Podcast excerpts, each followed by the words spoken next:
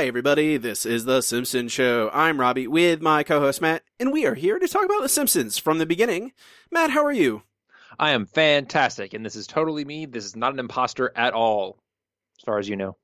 Are you are you with a real Matt Ham, please podcast? Exactly. Mm-hmm. Exactly. hmm We are brought to you by our supporters on Patreon. You can support us by going to patreon.com slash The Simpsons Show. For only $2 a month, you gain access to all of our bonus content. On this week's episode, it is The Principal and the Pauper. Episode 4F23 originally aired September 28th, 1997.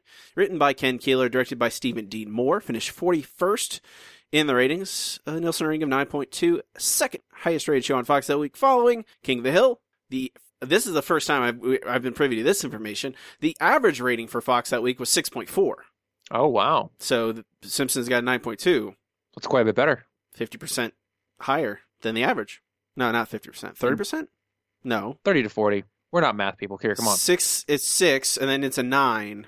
So it's half So of- it's it's it's but it's between forty and fifty percent. It, it really depends. on what? Okay, what were the I didn't know I don't know what the exact numbers are. What were the numbers again? 9.2 and 6.4 you six, said. 6.4 and 9.2. That's 50%. Okay, so it's about 46, 47 percent. Okay, my first- over the average. My first guess was right. I second guessed myself for no Yeah. reason. Uh, the couch gag. The Simpsons are dressed as astronauts, and the couch blasts off into space.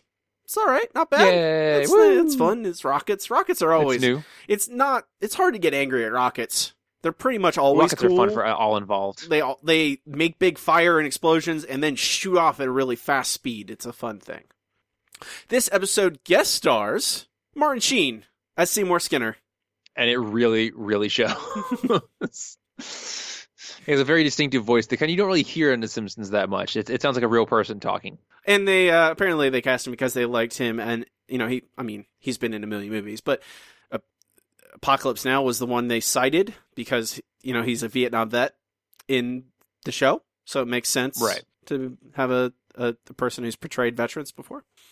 Uh, the episode begins with uh, Superintendent Chalmers sneaking around the school uh, as we follow Skinner in his, I guess, daily routine, which is to like It's, it's the kind of routine I would have. So yeah, I would I would think so.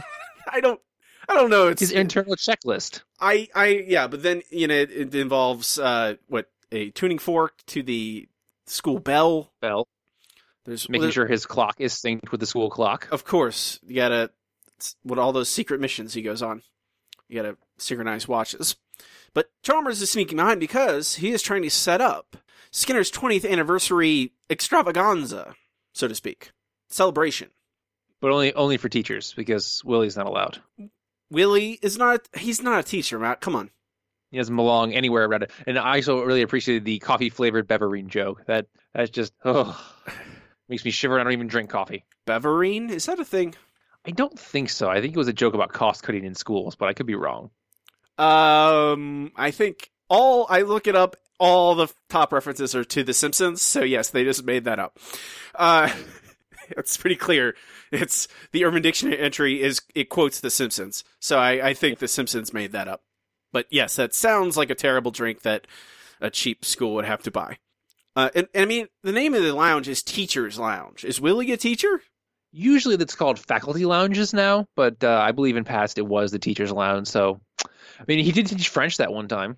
That was in an emergency. That doesn't count. Hey, a substitute teacher is still a teacher. He's not a substitute though. He's a groundskeeper. He, he was. Once He can be many things. On that you day, can be a groundskeeper only and a on the teacher. days you're- Hagrid. Hagrid has words with you, son. This is no, we're not doing Harry Potter crossovers, Matt. This doesn't work. And Hagrid is a teacher. He teaches classes. Thank you very much, and uh, as well as being a groundskeeper. Sometimes, sometimes when he's not being fired for incompetence. Like I said, we're not doing Harry Potter. We well, when we get to the Harry Potter episode of the Simpsons, we'll do it. Uh, That's right. That's right. If you guys, if you if you guys want to hear our Harry Potter discussions, listen to the Serial Fanaticist. There you go. Uh, but Chalmers is trying to put together this celebration. He's talking to the teachers, uh, and they are trying to recruit students to, uh, you know, present kind of a, I don't, what do you, what would you call it? Uh, present a retrospective? Uh, yeah, a biographical report. Yeah, on Skinner and his life and career. And, uh, Lisa and Ralph are recruited. I need a volunteer to present an oral report on Principal Skinner's life. Miss Hoover, which one is oral? Out of your mouth, Ralph. Volunteers. Thank you, Lisa. No, Miss Hoover, I'm Ralph. I only need one volunteer, Ralph. Miss Hoover, which one is one? Ralph and I could do the report together. It's your funeral. Miss Hoover? Bart, why are you doing that? Our class is making refreshments for Skinner's party. These are in honor of his army days. And that explains the flags. What about the dog food? My theory is Skinner likes dog food. Mm, let's bake him a cake. Ooh, a fresh batch of America balls. Um, um, um, Gotta love some America I balls. mean, it's a decent theory. You'd have to test it a few times, and at least uh, you know Homer enjoys it, so you know that's some evidence for it. And uh, well, you know, uh, America balls being made of substandard meat, and you know the leavings of other food. That sounds about right. That's don't speak that way about my my home country, Matt. It's very rude. The country you don't live in anymore. Hey, I'm next door. I was there like three weekends ago. Uh huh. I was. For music. Um. So the the they're the kids and and everyone are preparing for this this celebration, and then we get we get a little bit of a peek on uh, Skinner and and his mother's typical Friday night, which is silhouettes, painting silhouettes, or cutting out silhouettes. What do they do? Uh, yeah, they is I- cutting. I, it seems like cutting. Maybe they make pictures and then cut out the silhouettes. I, I, I couldn't tell you, but yeah, that cutting that out would really make your hand hurt. I, I can I can agree with her uh, criticisms. and and Agnes, it, but you know, Agnes is all dressed up and she's shepherding. No, Skinner, we're going out tonight, and they, you know, she, I, through sheer basically like pushiness, she obscures the truth from Skinner. He calls her a master of deception, which I, not she's not that Hey, all you have at- to do is yell at somebody for asking questions, and you're a master of deception. I mean, it works. That's all you got to do. She, she, she is a master of deception for for her son. Well, yeah, because he's a weenie. He's our weenie, Matt. Come on. He is. uh, we see Lisa and Ralph's presentation about Skinner and his career and his life. So, in 1966, a brave young man named Seymour Skinner enlisted and shipped out to Vietnam, where he rose to become platoon sergeant. Ralph? Principal Skinner is an old man who lives at the school. Lisa?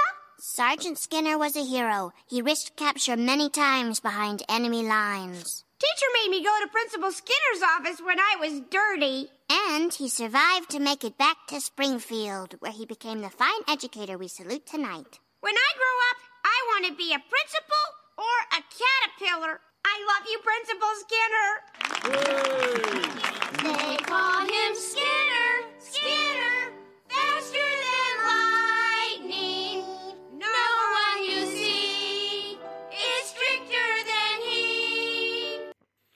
little taste of the of the event, and and we see Yeah, it, it sounds so wonderful and fun. I, I I could not wait to be in that audience. To be honest with you. I mean, they they do a good job, I think, of establishing that Skinner is honestly very happy with the night. He is he is pleased by all the kids singing and the presentation and everything going on. He he is genuinely happy there.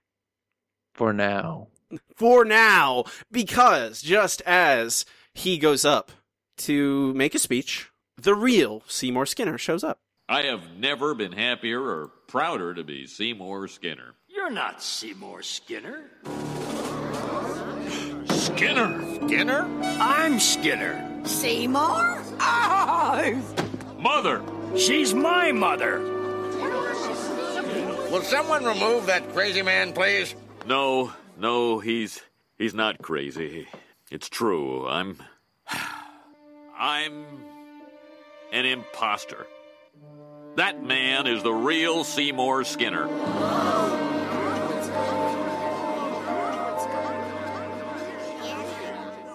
Keep looking shocked and move slowly towards the cake. At least Homer has his priorities in order. I don't know what he's going to use to eat it because only Wiggum brought a fork and a plate. But you know, Homer probably eat in one bite. He eats like a duck. You got hands, Matt. What, what do you mean? What are you gonna eat it with? Cake is kind of messy, you know. You know, I'm a, I'm, I'm a neat guy. I, I like to have you know something to keep the, the mess away we're not from talk- me. Well, one, I mean, if it's a desperate situation, I will happily eat cake with my hands. Two, we're not talking That's about true. you. We're talking about Homer Simpson. who Well, that's what I'm saying. He just slide the cake into his throat like well, a duck. it's not his mouth isn't that big. He can't fit. It depends. What kind of cake are we talking about? Like a regular cake? I, Cake? I assume Sheet like, yeah, cake? like a sheet cake kind of cake. Sheet cake? I don't. That's too big. Yep. I don't care. Homer's not she like sells sheet cakes by the sheet shore. There- Exactly. Like that yes, that like that classic nursery rhyme we all remember, tongue twister. But as the real Seymour Skinner presents himself, we go to commercial. And when we come back, we see uh, basically a recap of what has just happened. Now let's clear this up. Who exactly are you? Sergeant Seymour Skinner, U.S. Army. It's true.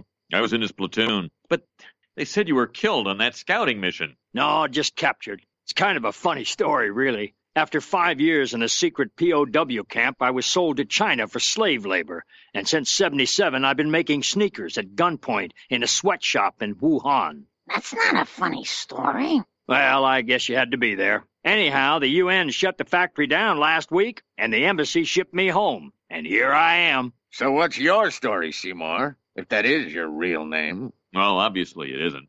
My real name is Armin Tamzarian. I'm an orphan from Capital City, and those who recall my fight to outlaw teenage rudeness may be shocked to learn that I myself was once a street punk.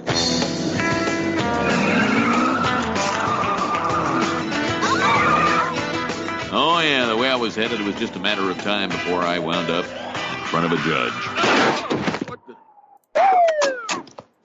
They gave me a choice jail, the army, or apologizing to the judge and the old lady. You know, of course, if I'd known there was a war going on, I probably would have apologized. So yeah, uh, as we find out, uh, basically Armin Tamzarian doesn't pay much attention to the news, but generally when an apology is offered as something you could do, uh, especially for uh, semi-major crimes, it's generally the option to take. You know, apologies don't cost anything, and they don't run the risk of getting killed. Usually, He's a street tough, Matt. Come on, man. You can't apologize. He believes in what he does. Man, a principle. Uh, huh? Get it? It's the principle of the thing. Mm-hmm. So He hasn't Uh, changed. at this point, we go to uh, we go to a, a flashback of Skinner and Tamzarian in Vietnam, uh, where Tamzarian has decided that uh, he wants to pick a fight with the North Vietnamese over them messing with his hair, which doesn't seem like the best way to spend a war. But hey, you never know. Uh, Skinner saves his life and basically tells him that you know there's more to life than your hair.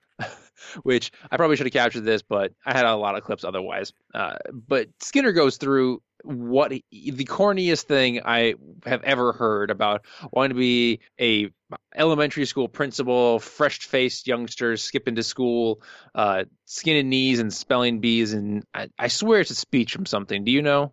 I mean, it's. I don't think it's directly from something. I think. I mean, it's just. I Oh, think okay.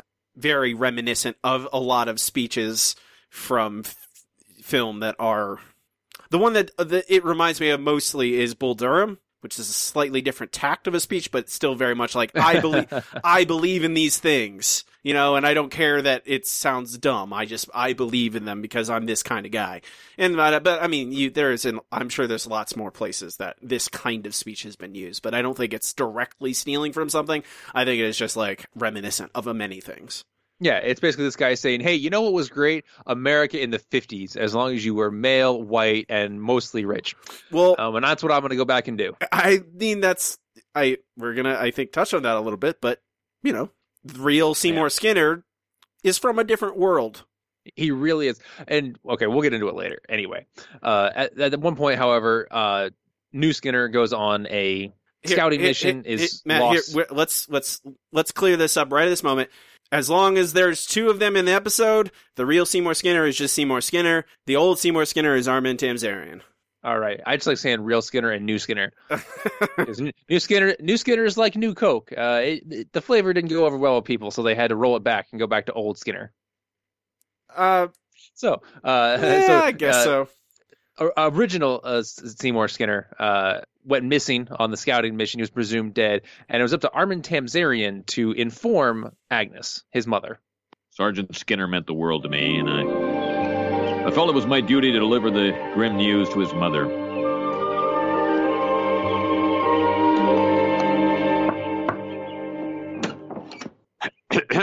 Uh, hello, I'm, uh, I'm, Seymour? Is that you? I don't know why I did what I did. I guess I couldn't bear to tell her about her son. What I did was wrong, but I'd do it again. Yes, Mother, it's me. You look different somehow. But you must be Seymour. Yes, you are Seymour. As strange as it sounds, deep down I think she knew I wasn't her son, but a lie made us both happier than the truth ever could have. You can have some lima beans as soon as you've cleaned your room. Go upstairs, third door on the left. Don't walk on the rugs. Yes, Mother. Don't judge her too harshly, Sergeant. She was a lonely old woman. If you must blame someone, blame me. Well, that's pretty much what I was planning to do there, Armin. So yes, uh, Agnes knew pretty much straight away. She's like, "Oh, this guy, I can totally push him around. He'll be a much better son." Well, I, I, I think this episode does. I, I haven't watched it in a while. In watching this again, it, it there's obviously this is a very contentious episode. A lot of people really don't like it, uh, and I certainly think there are bad Simpsons episodes. I don't think this is one of them. I think it's very interesting. I think it. We rarely see real character from Agnes. It's very Skinner. Skinner more so than Agnes, but you're right. Agnes is almost never. yeah. She's just kind of the bossy old lady stereotype ninety five percent of the time. I would say 99. Literally, it's this episode and the one where she hangs out with, or she goes out with comic book guy. That's it. I was trying to be generous, Matt, but you're probably right. Uh, so, in this is, I think, I mean, like, we see a woman who we understand their relationship now and how how it has always been on the show. You know, she certainly is basically dominates Skinner's life. You know, in every time, in any time he wants to do anything outside of her, he has to push really hard to do so and to change what's acceptable in their relationship. But you always get a sense is that it, it, she acts this way because she truly loves him. I, I don't. I never got a different way. She's just that type of woman. And this moment where he comes to give her the news, oh, your son's probably dead, uh, and she sees that coming and cuts it off by thinking, no, but no, you're my son. And then there's no, and I, there's not like any gray area here. She is clearly aware that it is not really her son. Yeah. Also, when someone shows up to your house with a folded American flag, it's pretty obvious what's going on. And she's like, "Yeah, this his room is this is where his room was," Yeah. and it's it is a clear. I I know that that's a very interesting character choice for her to have a moment where she could be challenged by the death of her son, but instead she chooses to adopt a new one. And Skinner could have easily, or Tamzarian could have easily said, "No, I'm not your. I'm sorry, I'm not. No, uh, I'm not your son. Your son was my sergeant. He was my my my uh, commanding officer, and he's missing in action. Um, but he doesn't. And it's that point they kind of enter into this bond where they are both looking for something. Skinner is looking for. I mean, he says he grew up. Uh, Tamzarian. I, I'm doing the same thing. Tamzarian saying he grew up an orphan. He's obviously like this is the first time he has a chance at a mother. And Agnes, out of fear and uh, and I don't who knows all many lots of emotion about maybe having her son gone and now like afraid to face that. And instead of facing that, she chooses to create a, a new mother son relationship with this new person and just and just ignore the reality of the thing. Well, yeah, I mean, she was basically facing a, a you know world in which she's alone for the rest of her life, and all she really had was her son, as far as we know, anyway. Uh, this seems like a better option for both her and Skinner or Tamzarian. it's hard. It's fine. We know they we everyone knows who we're talking about for the most part. I think. Yeah. We, but uh, I don't. I, I think that it that in and of itself, even if you, uh, even if like I I think some of the meta commentary and, and stuff in this, some of it I think is really good, and some of it I think misses the mark a little bit. But this in this alone, this Agnes and Skinner relationship stuff, ignoring how the episode ends. Basically, I still think this is enough for me to make this episode worthwhile to watch and to like value as not necessarily a great episode, but as an important one and a, an interesting one, and it's something that contributes like contributes something. It's not I don't like there's a lot of episodes I feel like are completely empty. I think this episode does hmm. not. I think it, even if you don't like all that other stuff, I think this part in and of itself is really worthwhile and valuable. I would agree. I mean, like you said, this episode, a lot of people remember it non fondly, but when you look at it, it really seems like a really good character study of Skinner and Agnes. And, you know, the ending is, I don't want to say bad, but weird. Let's say weird. Uh, but other than that, it's actually a, a pretty decent episode. Like, we'll see how where it goes when we rank it, but, you know, I liked it. So where were we, Matt? I believe uh, Tamzarian had just come home and basically absorbed the life of Seymour Skinner. Uh, however, in the present, uh, Agnes claims that she never knew. It's like a dagger through her heart. So she's doing some pretty, pretty good acting there because everyone seems to buy it. Well, I I and I like this moment too because she's torn between these two men, and one is a what she one's a fraud and one's a stranger. Yeah, and I think like it, it that is a real rea- and like what she says, she claims she didn't know. Well, eventually, if you tell yourself a lie enough times, over and o- like twenty six years of, of it, it it becomes the truth. There's no Yeah. like it, it like eventually your your memories are just gonna compensate and change to say no this is a no what do you mean a lot? Yeah I've been this is obviously a betrayal. This man came home as my son but then he lied to me. I mean which is true. He did lie. Well, yeah, but I don't know. I, that, that's why you take into account the motivation when sentencing for a crime, is because you know if you're some crazy person who just wants to kill people, that's different than if you know you it was an accident. That's the way I have manslaughter versus murder.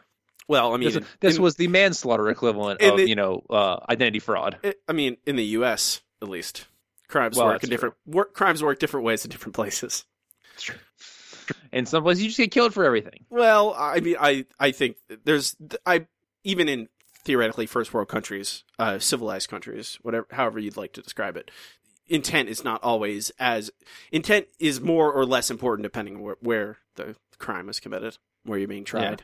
So I don't know. Agnes seems very upset. uh, She is. She is upset. Tamzarian uh, is generously offered by Chalmers to spend the night on his office floor, which he does. Uh, and then apparently oversleeps the next morning. I guess he forgot to bring his alarm clock with him. Uh, but Bart comes in. He forged his his forged Homer's name on something. I forget what. It's not important. And basically tells uh, Tamzarian, "Hey, if you punish me for this, you're being super hypocritical because you basically forged your entire life for the last 20 years." And of course, uh, Tamzarian, being the weenie that he is, uh, agrees with Bart and says, "Oh, you have to write a 30 word essay."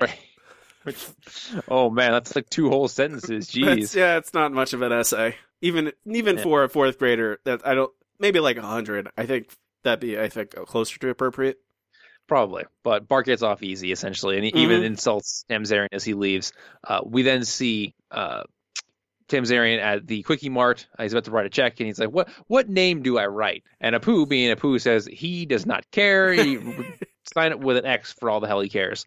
Uh, and Tamzarian makes the point that he's still the same person they've known for the past twenty years. And Marge comes up and says, "No, you're not." Which, yeah, Marge, that's how identity works. You you are who you you, you are Well- judged by your actions, not by your name. Well, you say that, Matt, but that's not necessarily true.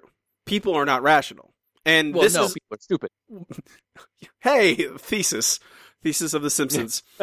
uh, we're I mean, this is the a part of the episode where people are reacting to this change in the status quo of their lives, and I think this is part of the this whole episode is trying to be a, a meta meta textual commentary on change in television, a change in the status quo of television, and I get and also reactions to proposed and supposed change on television. And I think it, it's really a dial. It, I I don't know. It's not really a dialogue, but I, I think it's a reaction to.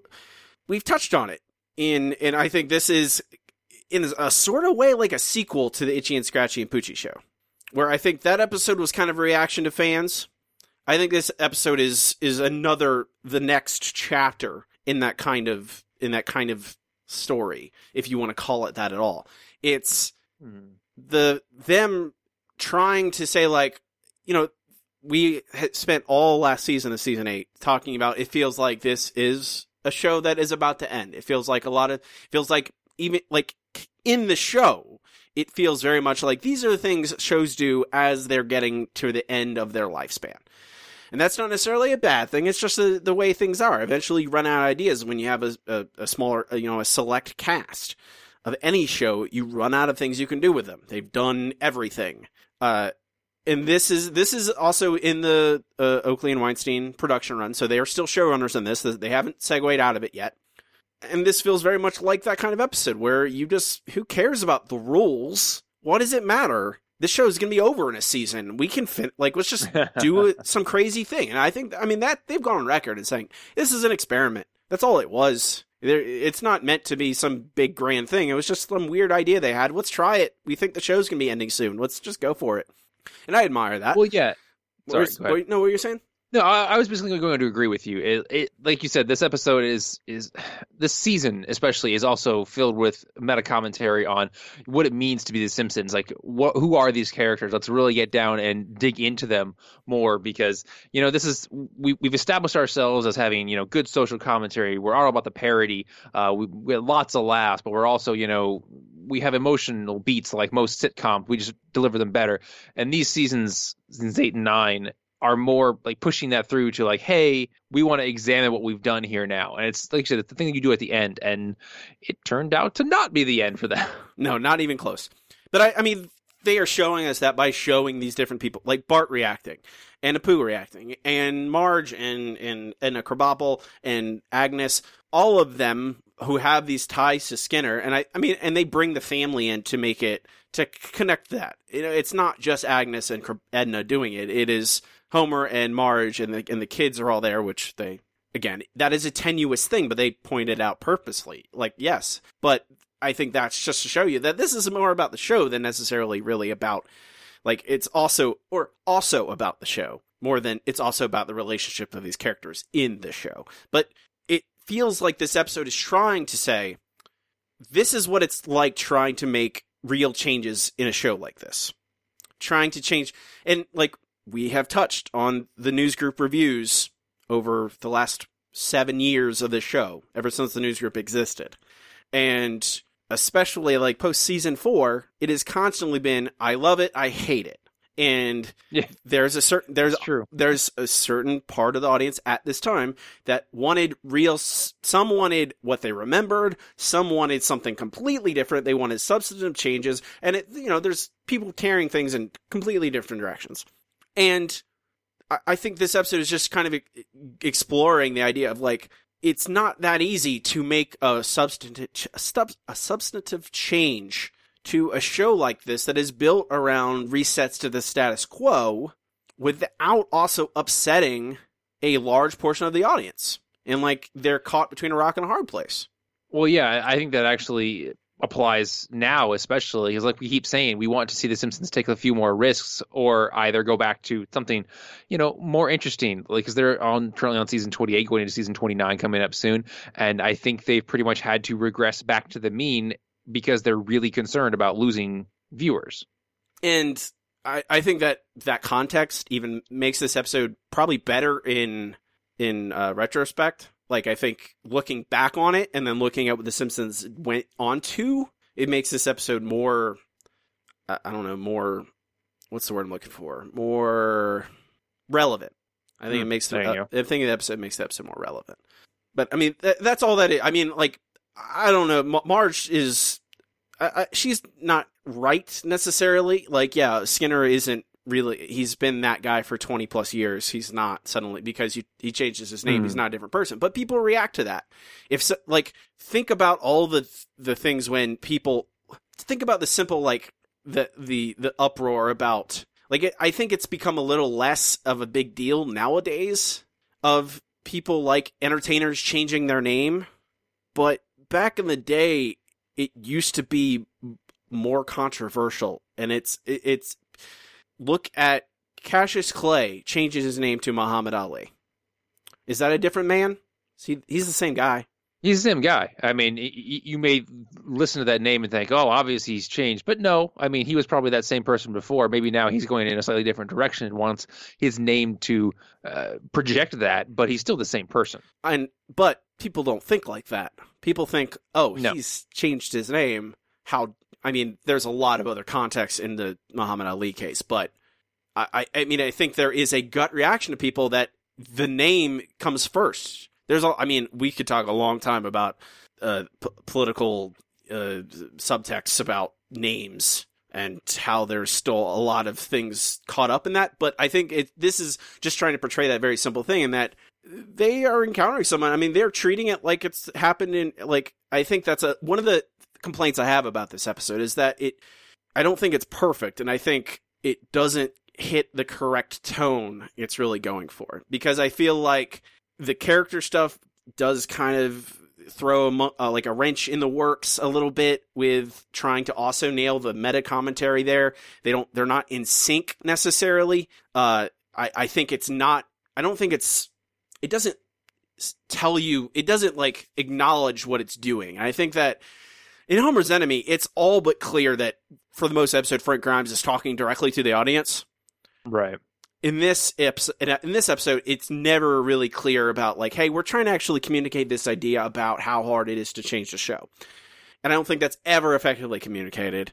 I don't think they connect all those dots, and I think that's it's a little bit confusing, a little bit, uh, a little bit weird with how the tone shifts from very heartfelt and serious to like a crazy, really insane ending. And I think I don't know. That's where I understand some of the criticism. I it it it doesn't. It's kind of a really big idea, and I don't think this is nearly as tight as Homer's Enemy is or Itchy and Scratchy and Poochie Show is. I feel like this is I don't know, it's still good, but I feel like there's a little bit, little tiny things around the edges that could have really connected those dots better and made it make sense without having to like really think about it and analyze it and read commentary and stuff like that. That's true, and and also I feel it suffers slightly because it's focusing on a character who is not part of the core cast, and whereas Homer's Enemy was all about Homer and you know kind of Frank Grimes. It was, it was Homer's interaction with Frank Grimes, and uh, you know the Itchy and Scratchy and Poochie show was similar. It was it was Homer being involved in this, and where this su- probably suffers from people like I want to. I came in to, to watch The Simpsons, not about some guy who turns out he's not the real guy. I worry people are that shallow, Uh, which they probably are. we'll but- touch a little bit on that when we get to news group section. Oh, okay. Fair enough. So basically, Marge goes off on a speech about how it's completely different because his name has changed, so therefore he's a, he's a completely different person to them. Uh, and she has the core of a point because she's like, "Oh, you changed your name, and it, maybe it's not the name change, but it's the fact that he was lying to them for so long." But I feel like that's you lie to somebody for you know a day, a week, maybe even a month. It's like, okay, you lied to me. That's a big deal. But you lied to somebody for 20 years. That's actually less of a deal because they still you, you can't keep up a facade like that for 20 years. If they found out oh he's also an axe murderer that he's been covering up with this identity for years that's a big deal. But if you just lied about you know your name and background for 20 years but you've been this person that at that point you've become that person. So marge has a, a tiny inkling of a point but she she misses the actual underlying core issue. But that's Marge for you. I, I think the writers don't agree with Marge in this case, but they're putting her in as a substitute for what the average person would probably think, like you said. Mm-hmm. But at this point, we have a press conference. Well, you know, a school assembly, the closest thing to a press conference Springfield would probably get to involving uh, Tamzarian or Skinner. And Skinner has a very large announcement for the town, or Tamzarian, I guess. I've called this assembly to announce my retirement, effective as of the end of this sentence. This sentence I'm speaking right now. Period. I wrongfully usurped Sergeant Skinner's position, and I suggest you consider him to replace me. Thank you. Well, now I don't know. Skinner, do you know anything about being a principal? Well, it's been my lifelong ambition. And if a man pretending to be me could do it, well, then logically, the real me must be far more qualified. Good enough. Armin Tamzarian's reign of terror is over. Now let us welcome our new Principal Skinner, Principal Seymour Skinner. Uh, him. I have to point out that that is some of the worst logic I have ever heard.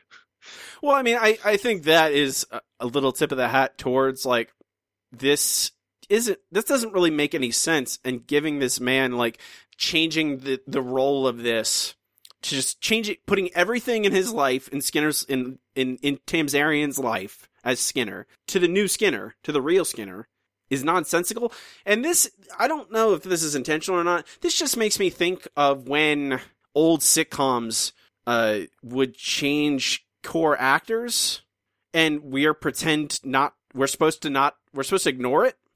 How many Darrens were on Bewitched? That's Good question. there that's that kind of thing and that makes me that's what it makes me think of it makes me think of like shows do this thing sometimes and it's not like this doesn't happen anymore because i mean they the whatever the new kevin james show is literally they are killing off his wife just to put in uh what's her face from king of queens Really? Wow. which is the craziest thing in the world. They've had one season of a sitcom, and they're like, well, you know what worked? King of Queens. Let's just do that again. What do we have to do? Oh, his old wife is gonna die, and then he's gonna get a new wife. That is just That's how that works. that's just uh, what's her face from King of Queens. oh I my for- gosh. I- wow. Uh, Leah Leah Remini is that her name? yeah. yeah, anti Scientology uh, lady, um, which I applaud. But th- they're still doing it, sorta. They're just like, hey, yep, uh, don't look over here. We're just gonna transfer it over. Just gonna move. Wave, it- wave her hands. Woo! You'll never Yeah, notice. Yeah, just uh, look over there. Hey, there's something over there, and just whoop whoop. And Yeah. I think that's. I mean, that's what it feels like to me in this in situation. It, it's supposed to feel flimsy. It's supposed to feel dumb, and like everyone's reactions to it immediately are like, "Oh wait, this is actually bad, isn't it? This is not. this is weird." it doesn't matter how bad it is as long as it makes money. Well, I, but also, I mean, in the show, I feels it very much like it feels like what's the right thing to do. Well, the right thing to do is give the Seymour, the new Skinner, a chance to reclaim his life, so to speak. But it kind of fails immediately, really. Yeah, they don't have enough time. If this was like a two-part episode, which have the Simpsons ever done a two-part episode? I don't think so. Oh, you mean except for Who Shot Mr. Burns and for uh, oh, yeah. there's also uh, was it Kill Kill Gil? Is that two parter? I believe. Really? That was a two-parter? I Huh. thought it was. Well, it's it's uncommon enough. but Like like you said, if they had focused more on that part of it rather than like because the first act is it's kind of long, and the second act is actually pretty long. Of Skinner making the decision to leave uh, because he can't handle life in the same town. If they had decided to spend more time on you know what Tamzarian does now that he's not Skinner anymore, that would have probably been more interesting, made it for a stronger episode. But it's just not where they chose to put their focus. Kill Gil is not a two parter. It just is titled Kill Gil Volumes One and Two, which Ah, every time I see it, I go, "Wait, what?" Um, no, I think that I don't know. It it feels very much like here we're gonna show you what change is, and they and and to do it, and they do it as quickly as possible. It's just like yep, swap them right back. There you go. So anyway, uh, at this point, Skinner has said that he's not going to hang around anymore. He's leaving. Uh, he gives Skinner the uh, his Battery of the Month club because it has his name on it, uh, and uh, a Canadian uh, was it a coin or a dollar or bill, some sort of Canadian money from as a souvenir of his trip to upstate New York. Why you'd hand that off to somebody else, I I couldn't tell you, but apparently Tamzarian felt it was important. I mean, a Canadian coin is a dollar. Well, okay, I, I, I thought he, I thought he said ten dollars, but whatever. I don't know. A, a dollar, a dollar in in Canada is a loonie. Yeah, it's a coin, is just a like coin. everywhere else. and the two dollar bill is also a coin. Well, good for you. It's called a toonie. carry change Uh, you have loonies and toonies. Oh, Canada. they also have garburators. I don't. That I live right where it says that's the thing. I've never heard anyone use that word. I wondered if you looked at that.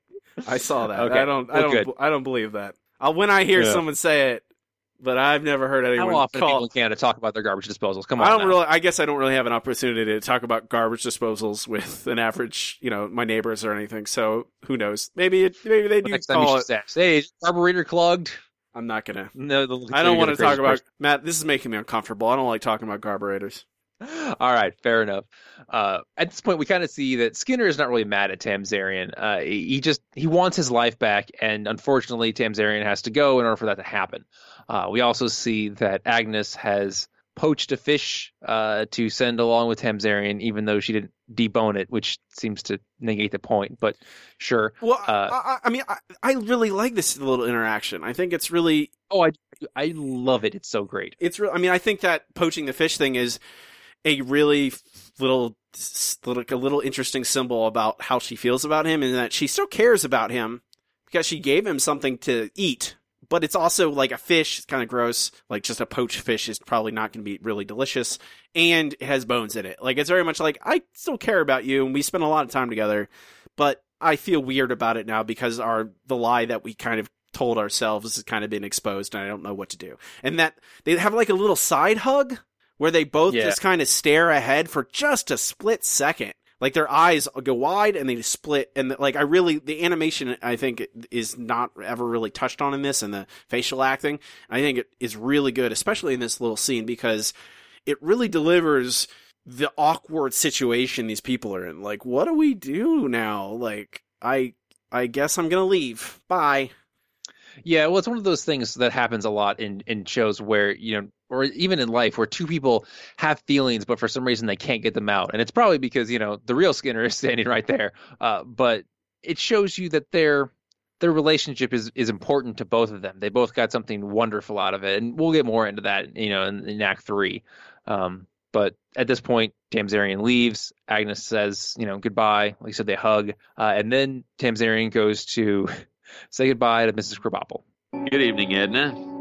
I know we were planning to see a film tonight, but instead I'm leaving town forever. No, please. I don't care what you've done. You're still a decent, honorable man. Hmm, that's the kind of talk that makes me want to marry you. Oh. But instead I'm leaving town forever. Goodbye.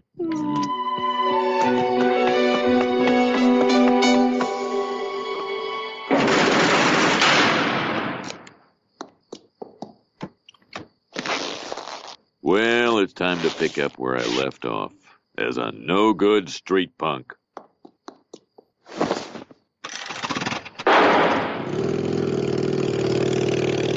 Principal Skinner? Up yours, children.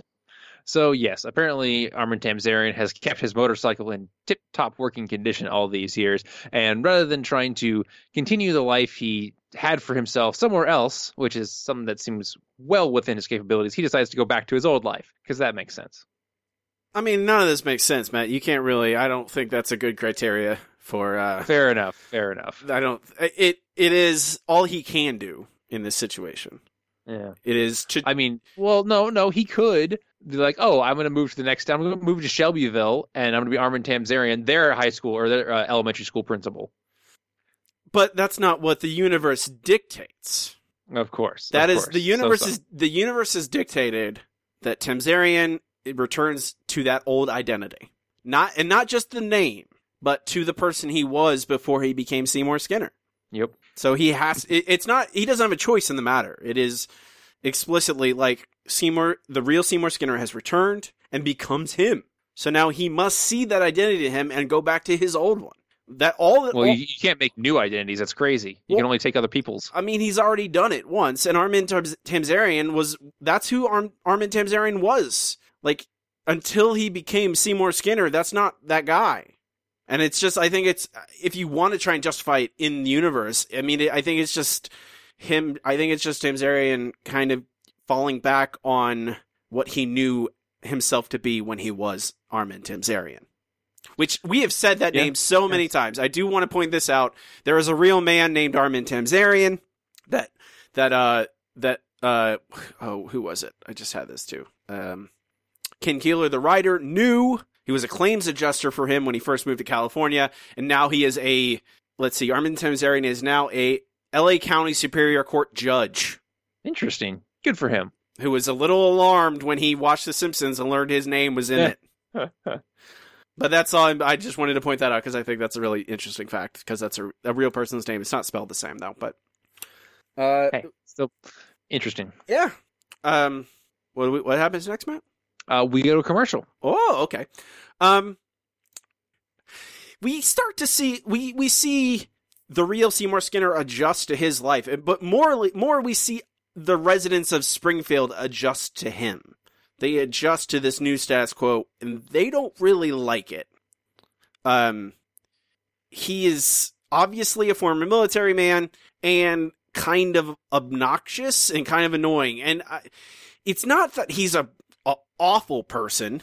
He's not like he's terribly rude or insulting or anything to, to, to people like overtly. It's all little subtle small things. Well, yeah, he just he's basically has PTSD. He's lived in a slave labor camp for most of his life, and you know when he went over there, men and women acted a certain way. When he came back, everything's different. Yes. Uh, Lisa uh, tries to bring up a point about how Skinner is. I mean, Tamzarian was still technically the same person. Uh, and then we get an interesting, discuss- interesting discussion about stench blossoms. I admit Sergeant Skinner seems okay, but Mr. Tamzarian pulled himself up from the streets and earned our respect and admiration. He lied about his name. His name doesn't matter. A rose by any other name would smell as sweet. Not if you called him stench blossoms. Or crapweeds. I'd sure hate to get a dozen crapweeds for Valentine's Day. I'd rather have candy. Not if they were called scumdrops. that is excellent. I, I- love that exchange every I- time I watch this episode. I would, hey, if it still tastes good, I'd eat a scum drop. Well, true. I mean, it's it's like Harry Potter candy. And I mean, Uh, If, if something's got a scum drop, you're immediately going to go, hmm, I need to see if it really weird. tastes. I need to try this. I need to try it and see if it's really bad. Um, but we see the we see Skinner at the new the real Skinner at school. Uh, Bart is behaves like himself and does not uh, recite the proper Pledge of Allegiance. Uh, Skinner is rude to Krabappel, or slightly rude, somewhat rude, just a little bit rude. It's not again, it's nothing terrible. It's just a little bit it's weird, a little bit off. He's a different kind of weenie, as they touch on later on. Um, Tamzarian, now in Capital City, takes a job as a a a, a shouter, basically. well, he, he's wearing a breadboard, shouting about strip clubs. You know what Yeah, you do so- in Capital City. Yes, about uh, about how women at this particular place are the best women to to leer at. Even uh, he's not good at Yes, it. they he's want a, your cat calls and hoots. he's a very bad at this job. Uh, Skinner is not a good. He's not good at yelling. Uh, you know, he's not a good salesman. I guess because that's what really the job is. He's not a good salesman. No, he's a very bad salesman. No, uh, we cut we and we're cutting back and forth between the two, and it's it's kind of showing us how Springfield is adjusting to the new to, to the new real Seymour Skinner, and how Tamzarian is trying to adjust to being his old life again. Um, we see in particular we focus in on the real Seymour Skinner and his relationship with Agnes. Seymour, it's 7.30. Where were you? A bar, Mom? I don't know what that is, but on Fridays, you come straight home after school. Tonight is silhouette night. Sit there. I really just came home to change into a turtleneck. Seymour! Sit! In the morning. Oh, Mom? I'm borrowing your car.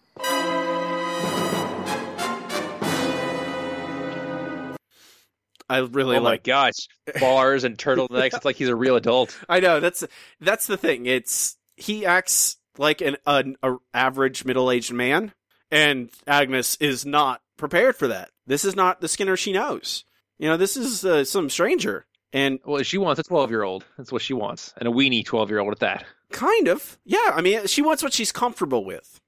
I think that is the most important point. She wants what she knows and what she likes. And this new thing, she doesn't want to have to learn and adjust to this new thing. She likes the old thing. She likes the thing that's comfortable.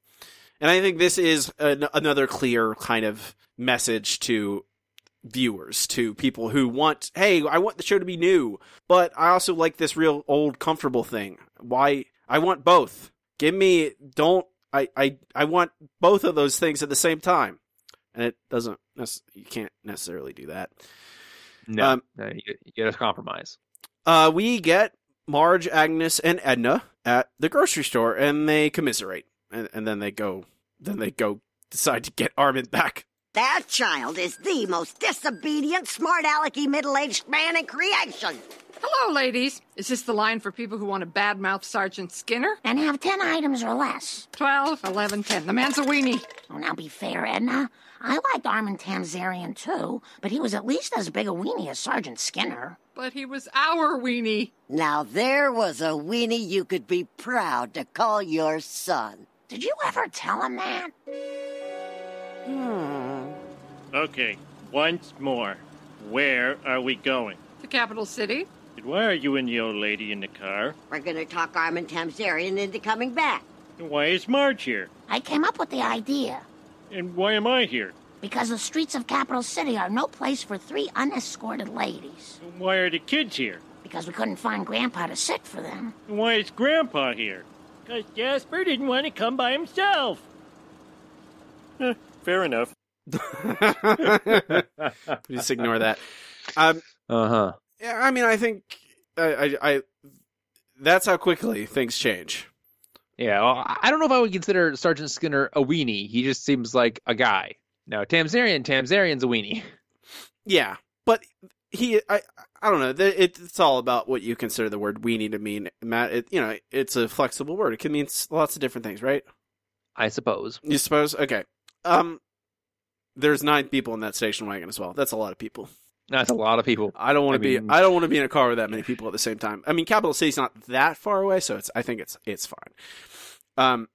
Not to mention three children and three elderly people that can't smell very good. Oh, that's a, a rude, nasty stereotype. There's plenty of elderly people who smell fine. Well, I was, I was thinking more of the kids, especially a baby with a diaper and all. But uh, You just know, hold her out the window. That's a good idea. Michael Jackson. That was that wasn't a moving car, but sure. Uh, they get to Capital City. They find Armin Tamzarian, and uh, basically Agnes bullies him into coming back. My mind is made up. I'm not coming back, and that's final. Oh, Seymour. And I'm not Seymour. My name is Armin. This is Armin's apartment, Armin's liquor, Armin's copy of Swank, Armin's frozen peas. Can I see your copy of Swank Armin? Yes, you can.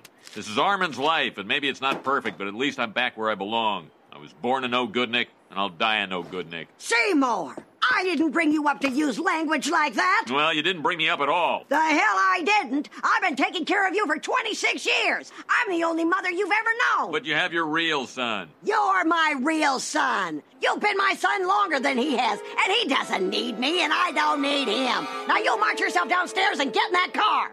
Yes, Mother. And the rest of you, too. Yes, Mrs. Skinner. It's amazing how much you can get when you just yell at people. well, I think I, to be fair, she, makes a perfect like everything she says is a 100% correct. That's true. Also, I it's think it's funny that she says, "Oh, uh, I've raised you for 26 years, but it's only his 20th anniversary at the school." What was he doing for those first six years? Uh, uh, assistant principal Oh, okay, makes sense. working his way into the position. he started as groundskeeper. He was the groundskeeper before Willie. Yeah, sure. And then he then he pulled himself up by his bootstraps and became principal of the of the school. Um, she's right. She is she, effectively he never had a real he never had a mother. Right? He was an orphan. She's she's raised him. Just because those happened after he became an adult doesn't make them any less relevant. He- the new Skinner doesn't need her whatsoever, and I think that's a vital part to her life. Um, clearly Tamzarian is not happy in Capital City. Is not his life doesn't look to be out so great, and I think it was just a fallback position because it's all he knew before. He only, he's only known two lives, so he had to, he defaulted back to the old one when the new one didn't work out. Yeah. But it also is like just just like yeah, she likes him more. It doesn't matter what the quote unquote truth is. She likes the old. She likes our Skinner more. She likes Tamzarian as Skinner more, and everyone else does too. I think most of the town prefers him or does not care, as we will soon discover. Um, Yeah. Tamzarian is brought back into town. Homer gathers everyone at the school, and I basically just pulled the last two minutes of the episode because I like it all, and it doesn't make much sense to cut it up. But it's uh, it's Yeah. a it's a little bit of a longer clip, but I think it's all good. Everybody, look! Armin Tamzarian's back, and he's gonna take over the school again. Now, hold on. Armin Tamzarian is an unsavory character who played us all for chumps. All right, all right. So he's a fraud. I don't care. His mom doesn't care. Do any of you care? You all seem to be forgetting that I am Seymour Skinner. This is where I belong. You can't ask me to disappear just because you like some other guy better. I gave half my life for you people. Aren't I entitled to a little dignity? You're, uh, you're right, Sergeant. Well, I don't see any way out of this. Now, if you'll allow me, I think I have a solution that'll satisfy the town and let Sergeant Skinner keep his dignity. But I'm a hero! And we salute you for it. Now, don't come back. I'm sorry, Seymour. It's nice you're alive, but you're just not what I'm looking for in a son. I'm glad you understand.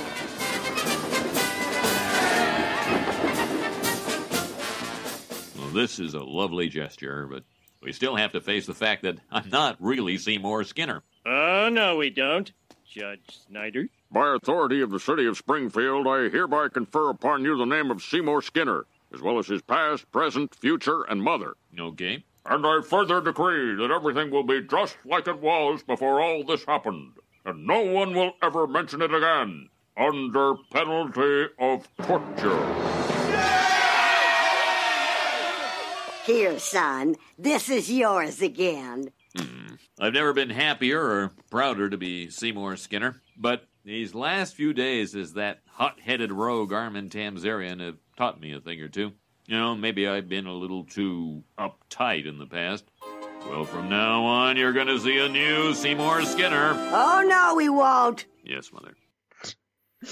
Darn tootin', you keep everything the same. Anything ever changes, bad things will happen. Everyone will be sad. Well, I mean, I think that's. I mean, that is what this end, the end of this episode is. I mean, it's doing the hey, everything is back to normal, and you're not allowed to talk about it, and it never happened. Exactly. And that upset a lot of people. That the Simpsons were so bold to to do this, and that's. I mean, that's me being kind. I could use other words that aren't, aren't bold, but it's something the show has never done. I, I, the thing that is, that it's just it's very glaring about it. It is very clearly just saying, "Hey, this whole episode is weird, and we're not going to come up with some weird contrivance to change it." I mean, we are, but it's going to be completely on the nose. A clear, like, "Hey, we just don't know what to do." So here, the judge decides no one can ever talk about it. Uh, hopefully, the real Seymour Skinner never shows up again, etc., etc. They've done they've done this kind of ending before, in just little more subtler ways. They've done episodes where, hey, Homer's Barbershop Quartet. The very end of the episode, they're like, "Why? Why haven't you ever told us this before? Why haven't we never known about this before?" And it's like, oh, it doesn't matter. And, and it, I mean, and they've done it multiple times where they just kind of toss away, oh, it doesn't, don't worry about it. It's just in this one, they make a big show of it. It's a very clearly like, hey, this is us pushing the reset button, return to status quo. And Well, yeah, it's sorry, uh, No, real quick. It's just uh, every TV show seems to reset everything after a single episode, and this is just them, like you said, being way more clear about that. yeah, and uh, does it break the reality of the show? I mean, I guess, but there's a lot of episodes that break the reality of the show at this point. This is not the first one, just the biggest one. It's the most glaring one. But there's lots of episodes that make zero sense, that some beloved episodes that make zero sense, that are insane. Marge vs. the Monorail. The episode is insane. It makes no sense. It's completely crazy. Uh, definitely. but I love it. It's a great episode. I think everyone agrees. Everyone loves Marge vs. the Monorail. At least most people. I think most people. I think there's no universal necessarily love for any Simpsons episode, but Mhm. I think this is just a very glaring example of it. And it's a and this episode is often pointed out as this is the end of Good Simpsons. This is the when they jump the shark. And I don't think that's true. I think No, are- no. I mean, I- sorry. Go ahead. I was gonna say I don't think I think there's still good Simpsons episodes occasionally. I just don't think they're nearly as routine as they once were, like effortlessly just pushing out whole entire seasons worth of great episodes one after the other. It's just now there's a handful of them every season, and then the rest are eh or bad. Well, yeah, and it, it, I don't think I would call it a the shark moment, but it, it starts a slow, steady decline until it bottoms out somewhere in season eleven. I don't know if it bottoms out in season. I think it bottoms out in season eleven, maybe stays there for a few seasons, and then jumps back Well, up into. yeah. All right, uh, we'll we'll touch on that as we get to the seasons. But I mean, this is why is this disliked so much, but the Simpsons spinoff showcase isn't. That's a good question. It's hard to tell. I mean, maybe because this episode has the patina of a normal, you know, canon Simpsons episode, but they're going so meta with it at the end that oh, we're just going to completely forget about this. That that rankles people. They don't like being called attention to. That this is what we always do with shows like this. And I think like and the and both uh, Oakley and Weinstein and Ken Keeler have gone on and say that the people who hate this episode, this episode is about them, and I think that's probably like they don't like being targeted necessarily, like or they don't want to question. And I, I mean, it's about people like wanting change, and then when change happens, they're upset about it, and it's about wh- what where the show is at this point. Like, where do you go? What do you do? You have weird experiments like this, but Hmm. they're trapped. And the and like if you want to like look at a weird, this is my theory around it, and it's not the only time, but the Simpsons universe, Springfield in big bold letters, not Springfield in the city that the Simpsons live in, but Springfield, the Simpsons as a show has to there like it exists in a certain quantum state. And whenever something enters the show that challenges that state, it must be rejected. Frank Grimes killed. Hmm. Sherry Bobbins killed. Seymour Skinner, the real one, shipped out of town. Rex Banner catapulted away, probably dead. Uh, the uh the the garbage episode. City shifts, moves. It, it that is my idea. Is like the Simpsons universe is just defending itself. It's like it's like white blood cells and all these weird Well, yeah. these weird crazy disparate ideas that are not they don't belong in the Simpsons. But they try and intrude on the show, and the Simpsons rejects them. And this is what you get. You get weird endings like this. That's true, but that's what makes the show interesting after a while. Is you have to have uh, you, you basically have changes to the show, and basically how the show or how you know the society rejects them. That's what's interesting about the episode. And I feel like saying, "Oh, you know, I want the same plots over and over again," is just going to lead to stagnation. Essentially, is what we have today, where there's you know four or five good episodes in a 20 episode season. And so if you say, "Oh, I don't want anything to ever change," then you're just going to get you know a boring show. Yeah, I, I mean, I think that's what the show is saying. I think it falters a, a few steps along the way. I don't think, I don't think it manages its time. I think it's, I mean, it's tight enough, but I think that it could. It feels a little bit clumsy here and there. It feels a little bit like it doesn't connect the idea of the metatextual communication. Like it doesn't like. I think it should. I think it should be bolder. Honestly, I think it should be more frank and more clear, more fourth wall breaking. I think that's what the problem with this episode is. I think like it kind of tries to like sit on the fence, and I think that is my criticism of it. I feel like it should be bigger with the ideas. Like I don't mind the ending, honestly. I feel like it just needed to probably give us better expectation for that ending. Not necessarily telegraph it, but prepare the audience for the fact that I don't know. I, I still think it's it's a very good execution of this idea, even if it's really weird and not still probably not universally liked. Yeah, I mean, eh, like you said, in order to make the show interesting, it's going to have to be something along the lines of, "Hey, we're going to change this radically," but it's a it's a sitcom, so you kind of have to put it all back together by the end. I think Futurama did a great job of this, of something weird and out there happening, uh, which was easy for a show that takes place, you know, in the year 3000 or so, and you know, an outer space. It's easy to have weird, crazy plots like that. Whereas The Simpsons, there's only so many real life analog things that could happen to them, and uh, this episode tries to introduce something that is on the outside of the craziness that could happen. I mean, it's no Kang and Kodos being real, but it's along those lines. And uh, apparently, a lot of Simpsons fans just couldn't handle that, and it's sad because I don't think it's that bad. No, I, I no, I still I like this episode. I think it's good. Here, me on the record. I think it's a good episode. I don't think it's great, but I don't know. I we'll hash it out when we rank it at the end of the show. Uh, no submissions for my favorite episode. But if you do have a favorite episode, you can submit it to simpsonsshowpod at gmail.com explaining why a certain episode is your favorite. And I'll read it when we get to that particular episode. Next up, Matt, it is time for the aforementioned comments from the news group. Okay, here we are. Alt.nerd.obsessive. Comments from the news group is where I'll comb through the old alt.tv.simpsons news group to see what people were talking about a week or two after an episode debuted, uh, what they thought of the episode, if there's anything else interesting happening.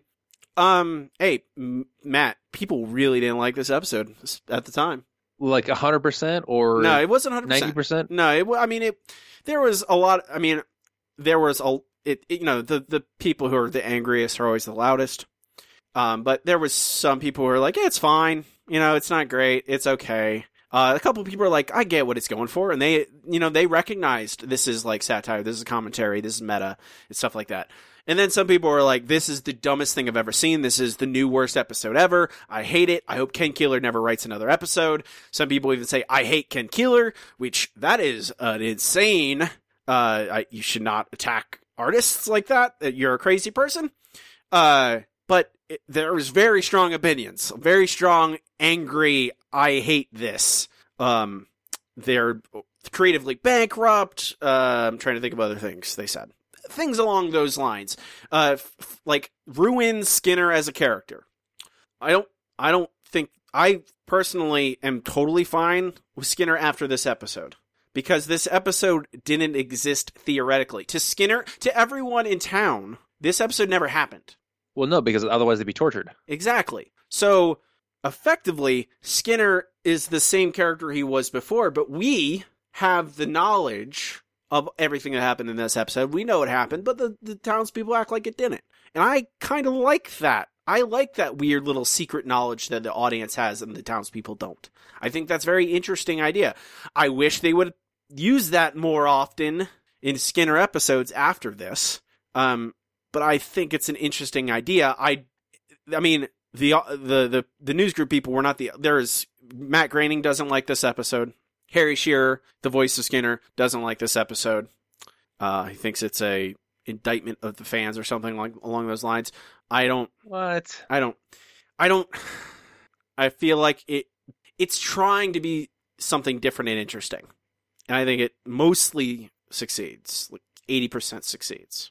And if it was one, about right. if it was one hundred percent succeeds, it'd be I'd like I'd think it'd be along the lines of like Itchy and Scratchy Poochie show. Like it'd be right there with that with that. But I think because it's only like eighty percent there, it's not. It's fine though. But I don't know. I also I also we just touched on this. I reject the idea that this is the jumping the shark moment of The Simpsons. I think this episode is actually a kind of a counter argument to the idea of jumping the shark at all. I think this episode and a lot of season 8 and season 9 are about entropy, about how everything eventually falls and fades and dies. I don't know if I'd say it's about entropy and, and the, the death of the show, but I, I think it's pointing out that most shows can't go on for more than seven or eight seasons because eventually you run out of interesting things to happen to these characters, and that's what this uh, this basically these two seasons eight and nine are trying to tell us is that look we can keep going with this, but we're going to have to get weird in order for this to still be interesting. Yeah, and I mean, also, I think this episode is about change and about how certain kinds of change are impossible. Certain kinds of change that would make this make the show have in, theoretically increase its longevity and provide new, a lot of new, fresh ideas. It, you can't do it. Like this is a the certain like this is an example of like, hey, this is a crazy drastic change, and within moments the entire town reacts with anger because their world their world has changed. Everything about it has changed. But that's there's I there's I probably there you know there's other stuff in the news group, but I, that's it's mostly a lot of angry. The internet has not changed very much, Matt, in 20 years. Uh, it has not. That's just the internet for you. It's where people go to be angry because they like to be angry. Especially now. Uh, we can move on to our next segment. It's time for the listener question of the week. Let's try one more number. Yellow. KBBL's gonna give me something stupid. Well, hot dog. We have a wiener. Yellow. Our listener question of the week this week is what is your favorite Barney quote? A lot of great ones. Some I forgot. It always happens that way. I always, re- oh, I'm like, oh yeah, remember. Uh, first from Daniel uh, Burns. Hey, I thought I told you to stop licking my windows. I know you told me, but when I woke up this morning, I said, Barney, you're not going to lick that. And then Burns slams the window in his face. Uh, from Jonathan, uh, Barney drinking beer straight from the tap. Uh oh, my heart stopped. There it goes. I love the delay. Very nice. Yes. Uh, Chris, Chris's answer uh, from Linda Ronstadt. Barney, I think I'd like to put a Spanish version of our jingle on my next album. Yeah, you do that. uh, Chris, uh, to Homer and to Sergeant Pepper, who's growing out of out of your back. Uh, Barn, you gotta unwrap the plastic before you smoke these things. Uh, from Joe, what kind of pathetic drug do you take me for? Ooh, somebody spilled beer in this ashtray. Yeah. Uh, from Quinn, it begins. Tra la la la la ba doo. Then the backpack, the jetpack. Yeah. Uh, from Nick, you'll be back. Well, this is okay. Moe saying, you'll be back, and you, and you, and you. Of course, I'll be back. If you didn't close, I'd never leave. That's great. Uh, Kevin, bye, Superman. Uh, from Danny, is it is it okay to come out, Mister Gay Man, sir? Uh, from Christian, Lord Palmerston. Come on, Matt. I was waiting for you. Pitt, Oh, sorry, Pitt sorry. the Pitt. Come on. Pitt, Pitt the Elder. Thank, okay, thank you. Uh, there's a couple, multiple responses. Sorry, to that. I'm just looking here and it's like there's no nothing underneath there. I'm well, like, no, what, what am I say? expect you. I expect you to fill it in. Uh, Tim at I'm so Hoju84. I'm worried about the beer supply. After this case and the next case, there's only one case left. Uh, from Ellen at Naturally Chic. Uh, Barney drinking beer from the tap. Uh oh, my heart just stopped. Oh, there it goes. I really like. I really like that. Uh, A at the Thesis Life. Excuse me, did something crawl down your throat and die? It didn't die. at Will at Will's World MN. If you get hungry in the middle of the night, there's an open beer in the fridge. uh, from Zach at Zach Kowalski. My name is Barney, and I'm an alcoholic. Uh, Mr. Gumble, this is a Girl Scout meeting? Is it? Or is that you girls can't admit you have a problem? Very good. Uh, lots. That was very popular response. Uh, finally from Valerie at Rouge Bonsai. Uh, I don't know where your magic pixies came from, but I sure like your pixie drink. Very good. Matt, what is your answer? I'm gonna have to go with uh, Tim. And the uh, after this case and the other case, there's only one case left. Yeah, Barney's right. Oh, get some beer. Oh, yeah, Barney, we should get some more beer. I forgot about all the the Barney The providing afterwards, he's yeah. providing his own. Yeah, that's my answer as well, Matt. We sh- we agree again.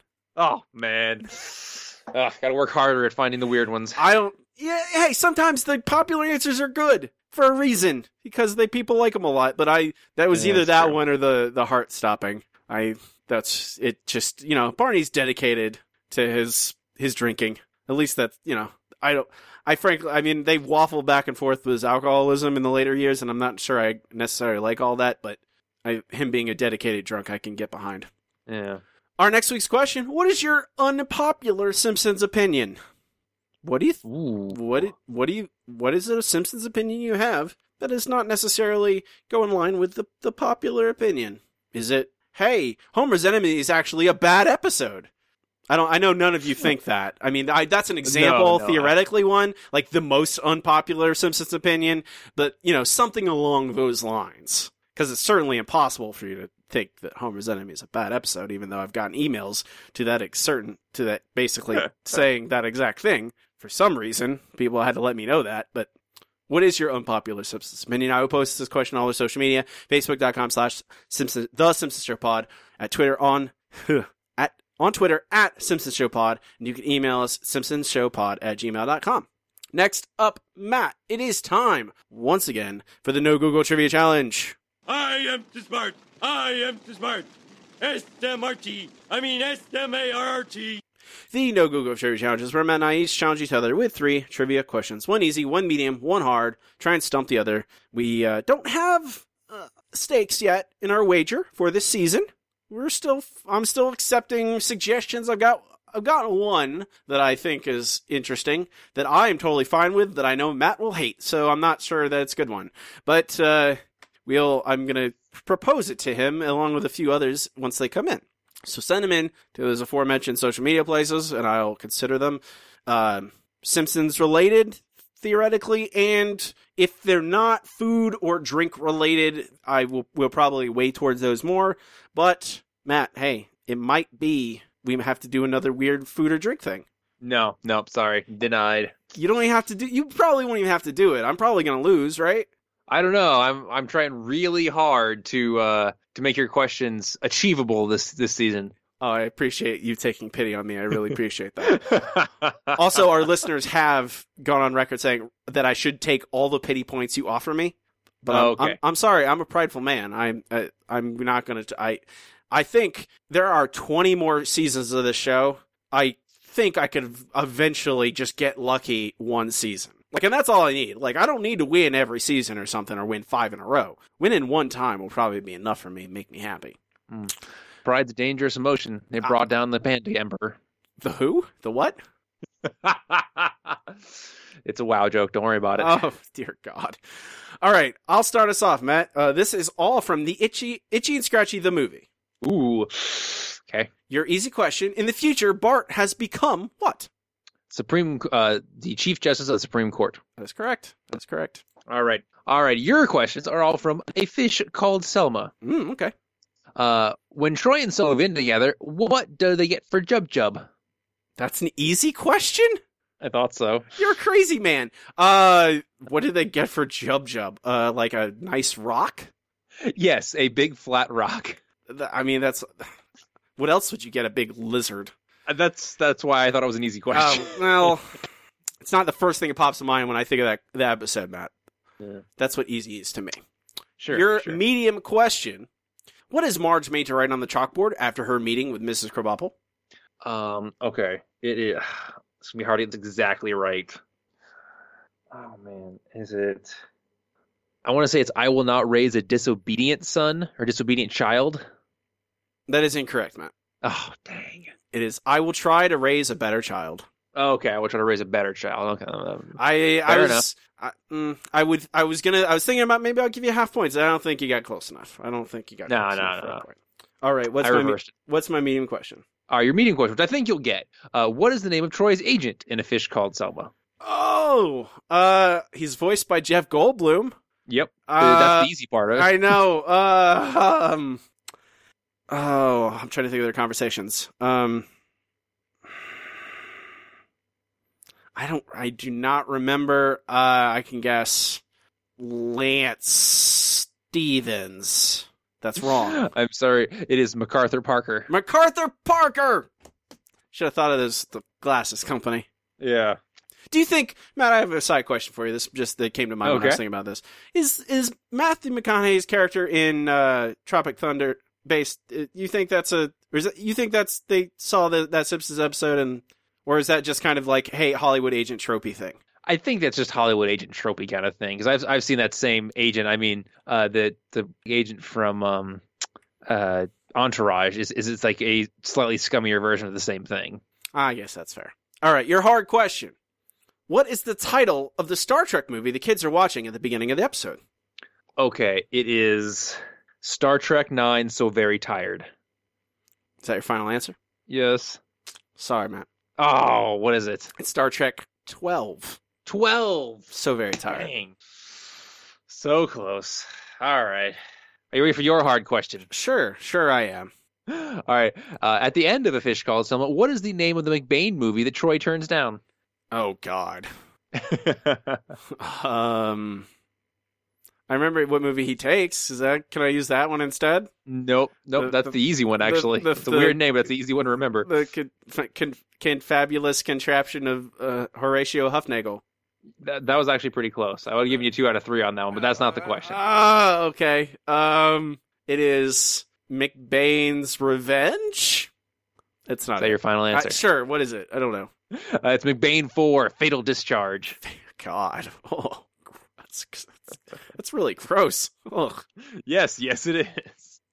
I think I'll do it. We're a little bit short on time today, so we'll have to save the some bonus questions for another day.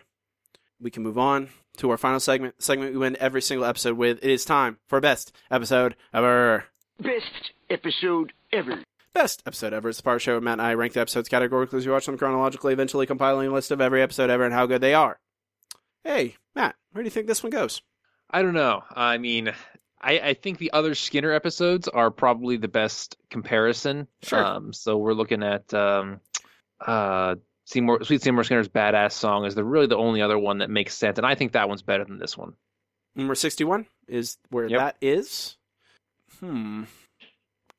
I mean, when you look at the episodes around it, I, I feel like it's it's pretty obvious that they are better. I like what the the creators were trying to do with this episode in terms of the statement they were making, but in terms of overall quality of the episode, I feel like it, it falls short.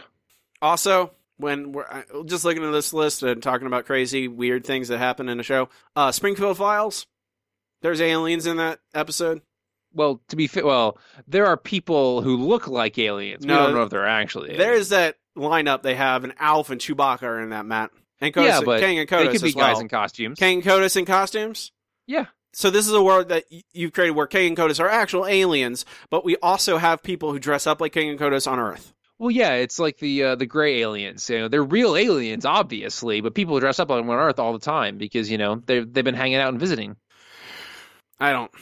I'm fairly certain that in that is like literal canon of the episode that there Marvin the Martian is in that episode, Matt. No, Robbie, obviously.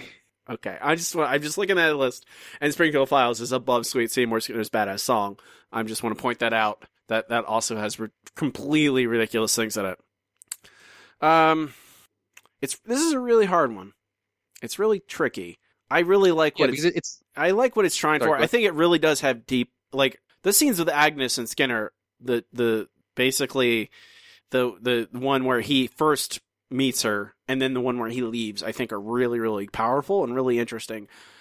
But I think the rest the episode is a little bit topsy turvy and doesn't set up the ending well enough. I mean, I think that's. I understand the point of it is like, hey, this is an unexpected ending, but I feel like you don't have to necessarily tip off your tip your hand to prepare an audience for an ending like that. I think you can prepare them by using subtle, like I, I don't know. It's a hard thing to do. I think that's. I think the degree of difficulty on this episode is extraordinarily high, and I, I so it doesn't bother me so much that it's not perfect. Yeah. But you're probably right. It is better. I don't think it's that much worse though. I think I don't know how low would you, how low would you go? Give me a how number. low would I go? Where would you put Um, it? Where would you give me a number? Where where would you put it right now? Right below Se- Sweet Seymour Skinner's or like fifty? No, I don't. Th- I don't think right below. Um, there are a lot of episodes that I really enjoy. Uh, for example, you know about six down is Homer and Apu, and I feel like that's a, a better study of as Apu as a character than it is uh, Skinner.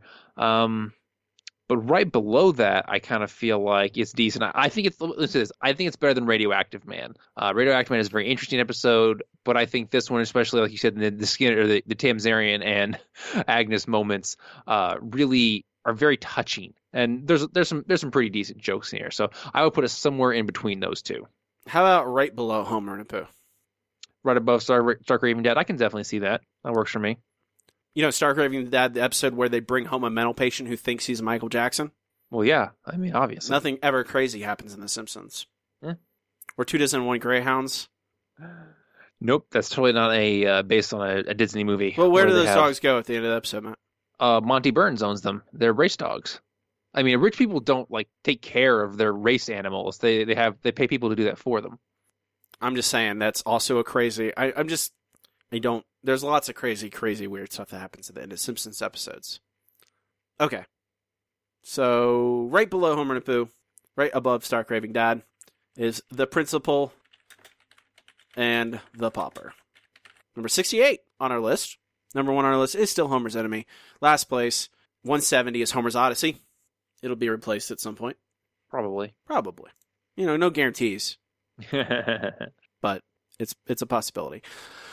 Uh, our next episode is Lisa's Sax, which It's all I- about the history now, going back in time and explaining how things got the way they are. A little bit, yeah. I mean, it's not like The Simpsons haven't done that before either, but this is a very, this is an, another turnabout from this, you know, this incredibly kind of weird metatextual episode to like a very heartfelt one.